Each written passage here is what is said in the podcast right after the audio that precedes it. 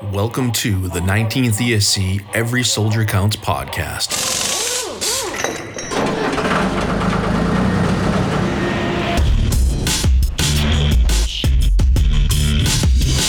Wherever you find American troops today, you'll find the men of the Transportation Corps. Enough and on time. That's the story we tell you today. The story of the Army Quartermaster Corps. These youthful servicemen are members of the Army's Military Police Corps. one of the most important forces behind the lines, the Army Ordnance Corps.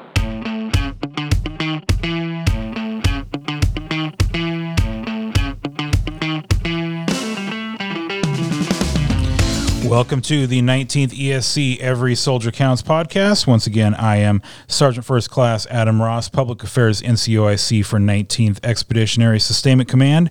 And joining us today, we have the commander of 25th Transportation Battalion. We have Lieutenant Colonel Jason Book, and we're also joined by Master Sergeant Jason Wright from 25th Trans. Gentlemen, thank you for joining us here. Appreciate it. Thank you. Thank you. And if you listen to the podcast, you know we like to get to know our guests before we really get into the the heart of these questions. So we'll start with you, sir. So, um, what what brought you into the army?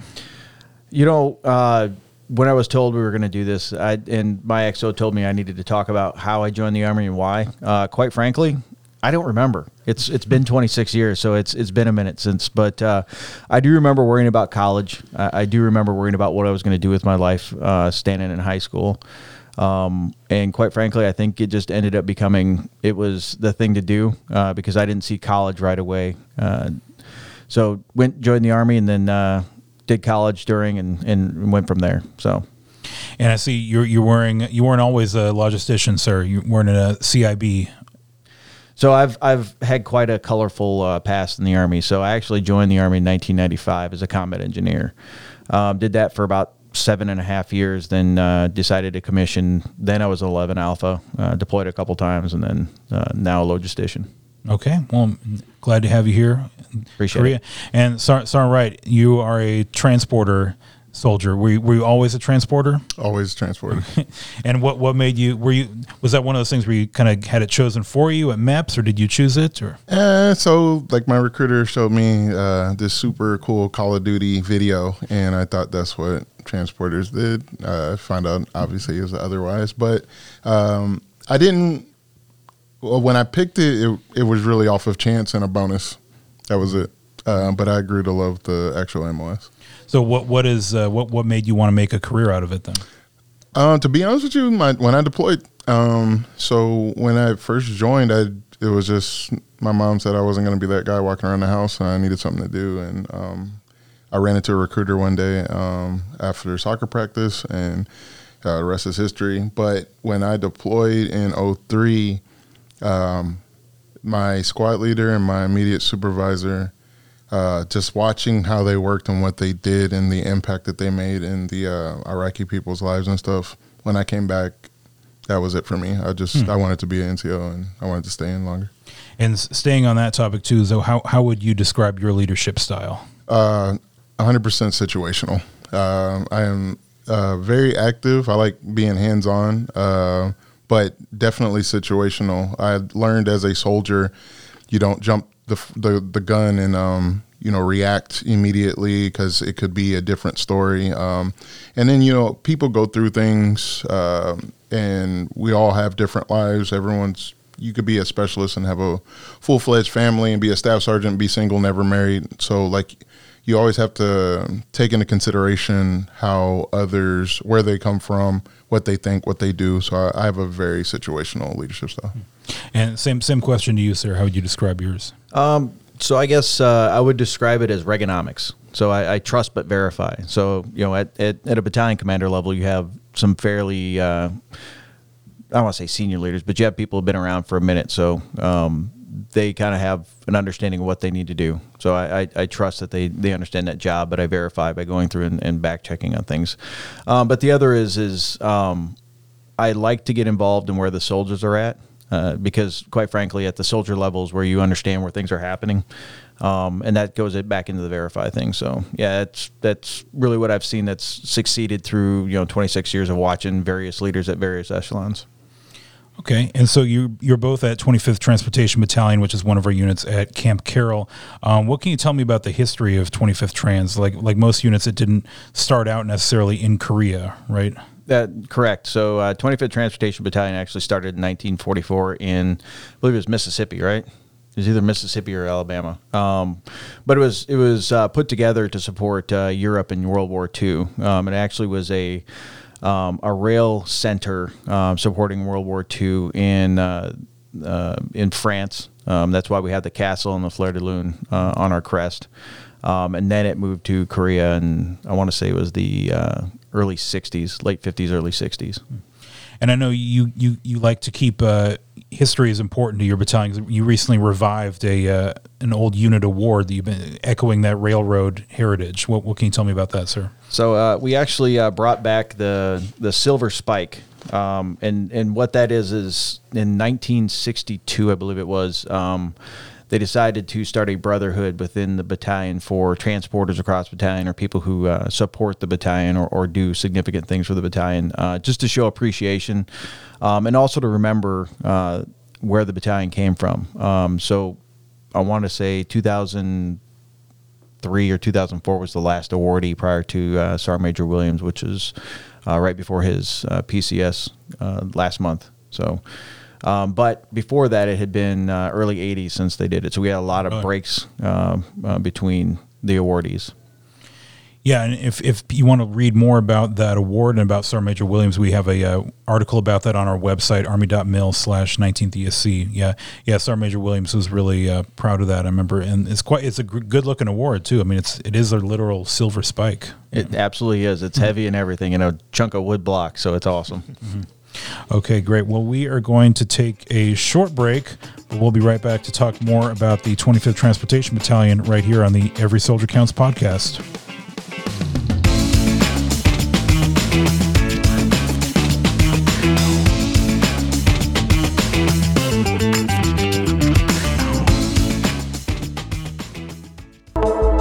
Hey, Team 19. This is Brigadier General Stephen Allen, Commanding General for the 19th Expeditionary Sustainment Command.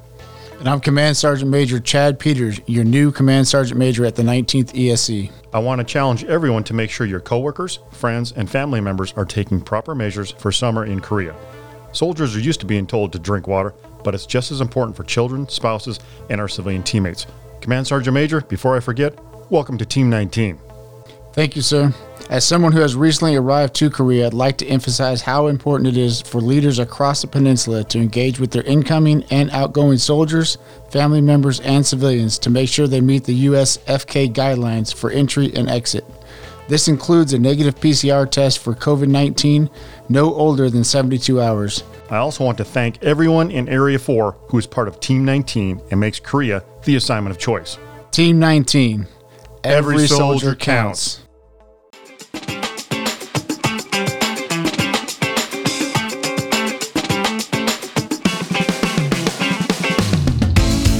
And we're back on the Every Soldier Counts podcast, learning more about the 25th Transportation Battalion. So, um, what can you tell me about the structure of it? We have a lot of unique units here in 19th ESC, and I know uh, 25th certainly is no exception to that. Uh, yeah. So 25th as a transportation battalion, you know, we, we consist of uh, teams, not companies. Um, so I don't even have a headquarters company. It's a headquarters detachment. Um, and then I have my, uh, or then the, the battalion has the four uh, teams, which are 21 person teams with uh, four to five Katusas.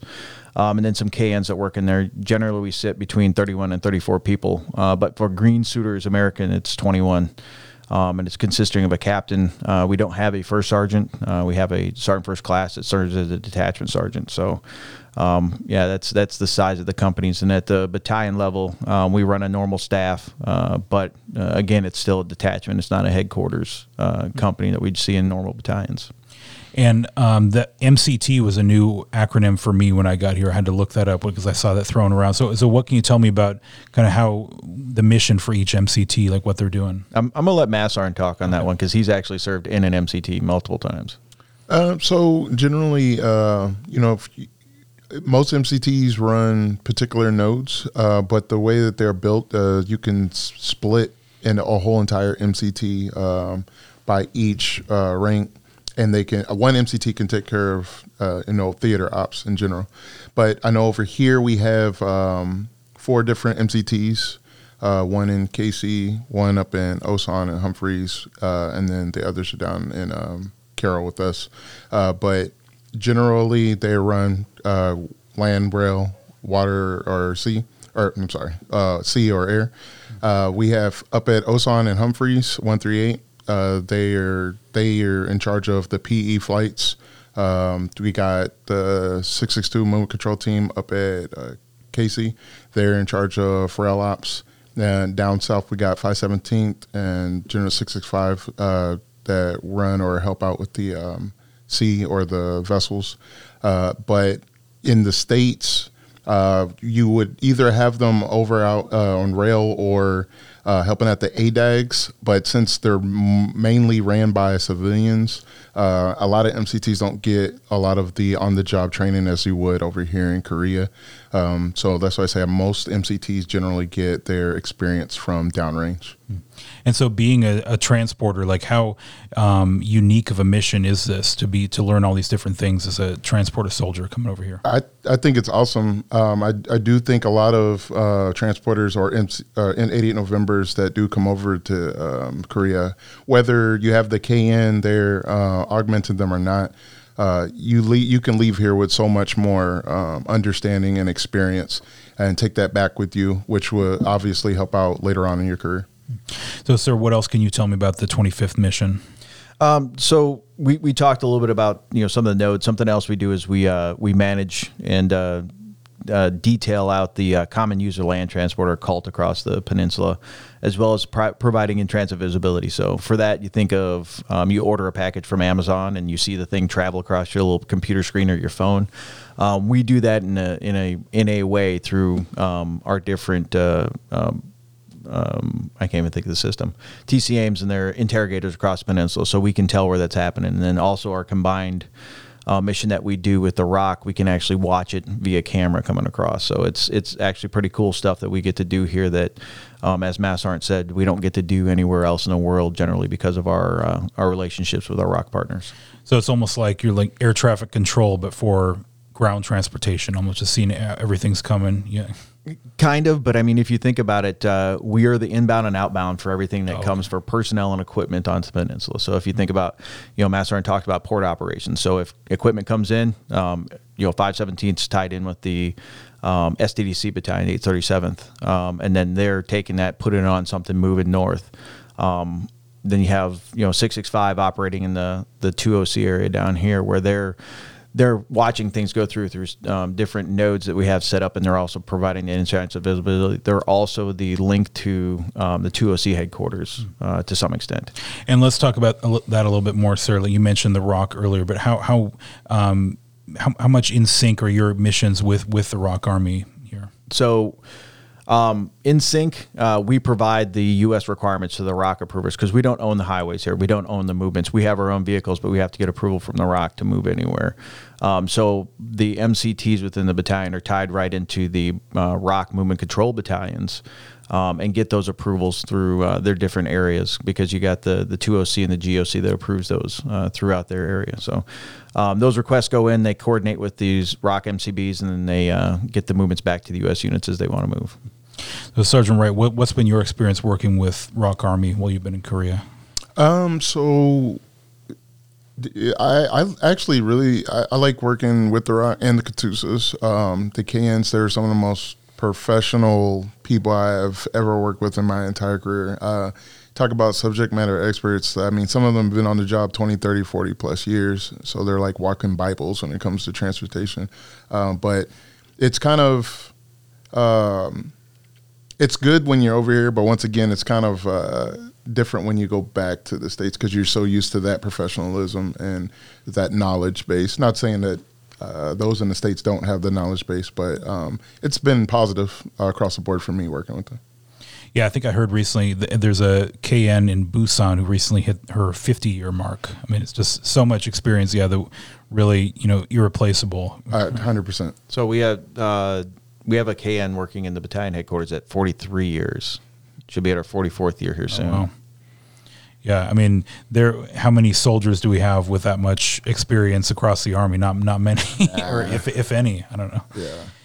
Yeah, and um, so let's shift a little bit, sir. What what can you tell us about the priorities for the battalion outs, outside of the, the those missions you described? So um, we generally sit on three priorities. Now I say generally we have three priorities. Um, the first is um, uh, wow, I'm losing my priorities.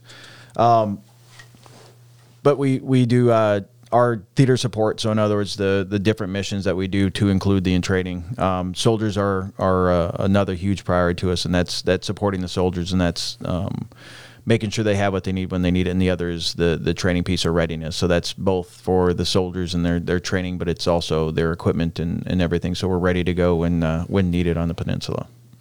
And with that training piece, you describe how it's kind of a smaller, um, non-traditional battalion. Is that a challenge when it comes to, to training? Yes, very much so. Um, not not so much with when it comes to uh, what we do on a day to day. We have a lot of uh, subject matter experts when it comes to that. Excuse me. But when you're talking about warrior task and battle drills, or we just came out of a field exercise, stuff like that, it is very much so uh, a challenge. Um, the op tempo in 25th is uh, pretty heavy and fast, uh, and then on top of all that, we're um, support. So you know, getting getting land or taking the time to do stuff like convoy live fire and stuff like that can be very challenging. Trying to get all of your formation to be able to um, get up to par when it comes to that type of training, uh, while maintaining the same type of uh, op tempo that we're doing and maintaining the nodes that we are in charge of. Uh, can be tasking, but uh, builds character. Definitely. And so, sir, uh, you mentioned that. Prior, did you list three priorities? Or yeah, three priorities. Okay. So, but you also have the move vision. Oh yes. What can you tell me about that, sir? So uh, we we have what I what we call the uh, Spearhead Six Tracks of Success, and that's that's through Move. So um, it it stands for uh, maintain standards and discipline, operations, uh, violence of action, and every soldier counts. So uh, really, what what I my vision for the battalion is if we can do those four things right, then everything else will shake out, and we'll we'll be able to execute mission and then support even beyond that. Uh, because as long as everybody's playing by the same rules, um, we're maintaining standards of discipline. Everybody knows where they stand. Everybody knows where they're going. Um, if we treat everything as an operation, it doesn't become tasks and it, it doesn't become a job. It becomes a mission. It becomes you know uh, their climate and their culture to some extent. Um, violence of action because sometimes we just get caught up in what we do every day. Um, because as the, from the chief of staff army down, we know winning matters, um, but it also uh, it it allows us to focus back on our warfighter skills that sometimes we lose touch in, especially in sustainment formations. And then lastly, every soldier counts because without uh, there is no success without diversity. Um, our soldiers are our number one capital. I know we talk about you know they're the only thing we can't get back, and it's absolutely true. Um, but that's not just uh, because they um, have something medically, but it's also the the mental and their commitment to uh, what we're doing. Um, because if soldiers will go only so far for compliance, you know they don't want to get in trouble. They'll do so much, but they'll do so much more if you can get them to commit. And if if you don't show that to them through um, the fact that they matter and they count, um, you'll never get that commitment out of them. And I've noticed uh, 25th does a lot of stuff within the community there at Waegwan, um, a lot of uh, interesting events with the surrounding community. How does that fit in with, with what you said, sir? So um, one of the things I talk to my leaders about is um, tell our story. Um, so it's one of my um, uh, priorities for my leaders directly. So company commanders and some of the seniors that I rate or senior rate. Um, and we talk through, and I always ask them. I was like, "Well, so when I say tell our story, what does that mean to you?" And then it's usually, you know, project on Facebook, get stories published, this, that, and the other thing. And I, I, I go to simple things, and it's it's not just a partnership with our community, but it's just being in our community. I said, "How simple?" And during COVID, how simple is it f- for mask wear? and they kind of look at me funny. And I said, "So, if you were one of your soldiers, it, it's easy to identify us out in the population, right?" And they all agree. I said, "Okay, so what happens when one of those that can be easily identifiable is not wearing a mask when it's required?" And they, they kind of said, "Well, that's bad." I was like, "Okay, so are we setting a good um, view of Americans and, and soldiers and, and American forces in general. And they said, no. I said, okay, great. So you're understanding where we're going with this. Now, what happens when a leader walks up and corrects that person and tells them to put their mask on? What, what's the view from our host then? And so um, they, they say it's even better. It's like, yeah, because we're policing ourselves instead of just, you know, uh, the, the bad term of the ugly American walking around in a foreign country doing the wrong thing. So, um, our partnership goes beyond just going out to soup kitchens or some of that. It's, it's also our partnership and sharing um, the responsibility of protecting uh, the force, but protecting the population here in Korea as we've gone through uh, the COVID pandemic and continue to go through the COVID pandemic. Yeah, that's excellent. Um, and uh, what what can you tell me about the the We Do More framework with, within uh, w- what you do?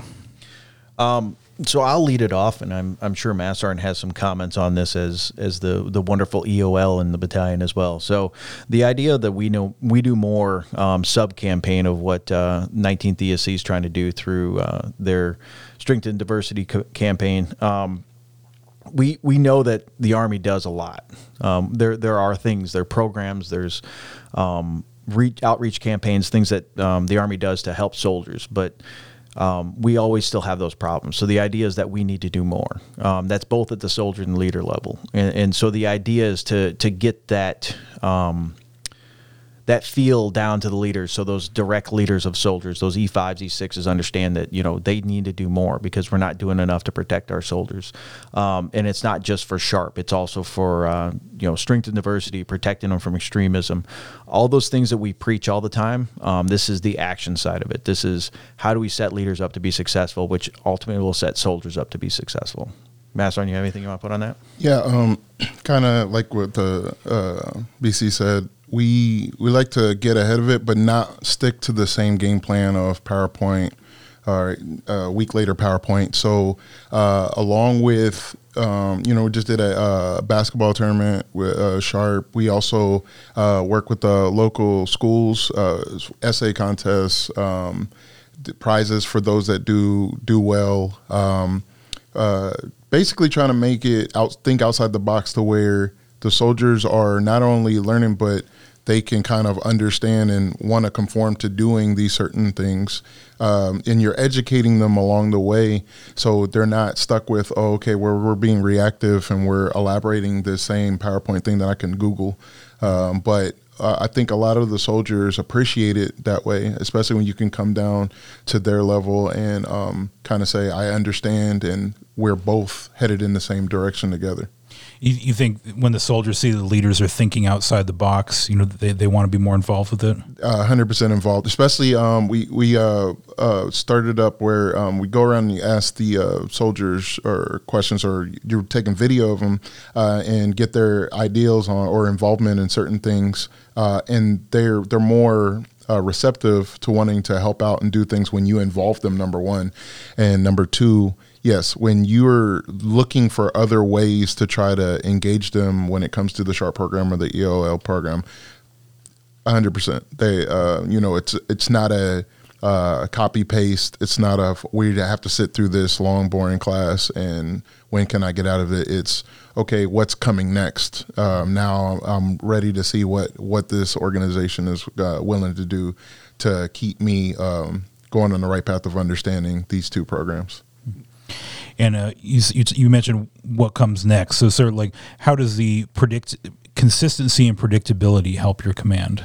So, uh, the bottom line is soldiers build trust. So if they know what's coming next and they kind of have an understanding of how the leaders are going to be, then then it builds trust. But it also builds um, their commitment into it because they know if they they do something, they kind of know the reaction. Um, but the other part is, and and I would like to elaborate on. It's something we do for the strength and diversity, but also how to to help soldiers become adults. Because you know, as as we've had soldiers come into the service over the last year. Um, you know the, the bad term thrown out as COVID babies, right? The, their soldiers are coming in. They they didn't experience basic and AIT in the in a way that the army necessarily wants, um, but it's because of COVID. Um, and so with that, what we found is that there are a lot of things we just have to do at the unit level. And one of them that we, we initiated was uh, a mentoring program for, we do brothers and sisters in arms. So um, the idea is that we have uh, um, senior uh, um, uh, females that sit down with the, the female population and talk through you know, w- being a woman in the army um, and being just a woman, you know, growing into being an adult and we do the same thing on the male side and then we bring them together and have those discussions like dating in the army or you know what's what's it look like acting in the barracks? You know how you know you have females and males in a room. You know, are, are you acting like you're in high school, you know, in your mom and dad's house, or you know, are you acting crazy like it's something off a movie? Um, but it's having those serious and real conversations between soldiers, and really we're just refereeing as as seniors in the room, um, helping with insight. And I mean, we've gotten into to deep conversations like um, soldiers ask about how do you deal with depression, um, how do you deal with this, and, and it, it's it's opened up a lot of how we talk to our soldiers, and, and that's where we got feedback. Of, I don't want a class. I, I just want you to talk to me. Yeah, I think that's a that's a, a really good point because we, you know, not only are they coming out of basic without maybe the most traditional training environment, but they're coming to Korea, someplace you know very different from where they had ever been before, and so um, and, how, and then another thing. Um, can you talk about, sir, the uh, the how you go beyond? You said we do more. How do you go beyond the continuum of harm and the the 19th ESC uh, sexual harassment, sexual assault? So with uh, what Massarm was talking about, it's staying left of the line, um, and a lot of that is, like I said, leader engagement, but it's also soldiers knowing what that line looks like and understanding what that looks like. It's also traits of people who can be seen as not caring about the line and not caring how far right of the line they are. So with that, we talk through that a lot. Is you know you see your buddies doing this or you see someone doing this, um, you stop it before there's actually an action. So you see people acting like that. In other words, you know. Um, they're having a party in the barracks and starting to see one individual feeding uh, a female drinks, or um, you see someone slip something into a drink, or you see someone, you know, one one individual focusing on another individual too much, where it's it's just becoming a little worrisome. Um, it's empowering the soldiers to know that they they can stop that. Uh, but the other is is building that uh, personal courage of a soldier to be able to take themselves out of their social standing by stopping one of their buddies before they have a problem. Because you know we talk about we win the war when the private will correct the general, and that's absolutely untrue. We win the war when the private will correct the private, sitting in the barracks when there's no leaders around, and we get into um, integrity. Uh, because if you you look at uh, MSCK's um, win, you know integrity is is the middle one, but I, I see that as the most important because um, if we have integrity at the soldier level um, and we have it at the leader level and everybody has that integrity, then we don't have to worry about these things because they know what right is and they execute what right is. Yeah, I'd never heard it described that way, sir. The private privates without the leadership there, what happens? Yeah, that that's a big question. Well, that's usually where I have our problems when hmm. privates when leaders aren't there. So if we can get them committed to to protecting them their buddies and, and the people around them, then then we have that. Definitely. And um, so, uh, sir, you've been in command for just about a year now. Mm-hmm. And so, um, what what has this year been like for you? What how, compared to where you were before? You know, most, uh, and, and, I'm pretty sure any leader who's ever talked to me, they'd hear a four letter term of JPPC. But um, I'll move on to it. it. It is. It has been 20 years in the making. So, you know, a goal of commissioning of mine was battalion command. So I, I walked in my command and I told every soldier in my command that uh, this was my 20 year goal. I'm just living through it. So, you know, it's, it's all gravy, but it has been tremendous. Um, I will tell you that uh, I have yet to truly meet a horrible soldier. I've, I've met some soldiers who may not have been brought up right and they need some assistance. Um, and, and we give that, but um, by and large, um, within the 25th Transportation Battalion, the Spearhead Battalion. It, it is full of a bunch of great leaders and soldiers who want to do nothing but uh, do the best for the Army for themselves. And so, right, what what what are your some of your reflections? Uh, your time at 25th. Um, excuse me. So, I would say just watching the organization grow. You know, kind of like what the uh, BC said. When you come into an organization, I was always taught, you know, when you leave, you make it better. Uh, so when you when I came in, this this is my second time in 25th actually, and oh, really? so like yeah, uh, when I came in, um, and the funny thing about it was I remember when I was, I was a detachment the last time, de- detachment sergeant last time, um, and I used to look at my all S threes as like I would never want that job, mm. uh, and here I am. Right, so it, it's but you know you take it with a grain of salt and you you see you're not looking for negative things you're not looking for holes but you're looking for uh, where you can put that plaster over that hole and repaint it to where it's a new wall, right? And so, uh, watching you know the battalion do its first uh, field exercise earlier last or late last year, and then um, coming back this year. Um, you know CPP or CPT or CCPT and KRF and watching all the processes get better and better. Um, I'm I'm actually really really um, uh, happy uh, at the results, and I'm sure the BC is at this this field exercise we just came out of. Just watching the soldiers and watching leaders be greater than what they think they can be, and then starting from that point, saying that you know next time I'm going to make it better. Next time I'm going to input this training. And then they go to a whole nother duty station. And once again, not looking for negative things or bad things, but seeing that, no, this isn't right. This is how we should be doing these things. And I have the continuity to prove that. So just watching 25th as a whole get better and um, hoping that it maintains that. Uh, uh, I I couldn't ask for anything better, and you know I'm I'm really proud of the the leaders and the soldiers uh, that's under the 25th umbrella. Awesome. Um, anything you anything we didn't hit? that you guys want to talk about? I'm, I'm good, sir. All right. Well, I want to thank both of you for uh, coming on the show. And again, uh, you can see some of the 25th missions and soldiers if you go on the 25th Transportation Battalion Facebook page. And don't forget to follow 19th Expeditionary Sustainment Command as well. And subscribe to the Every Soldier Counts podcast. We'll talk to you again next time on the Every Soldier Counts podcast.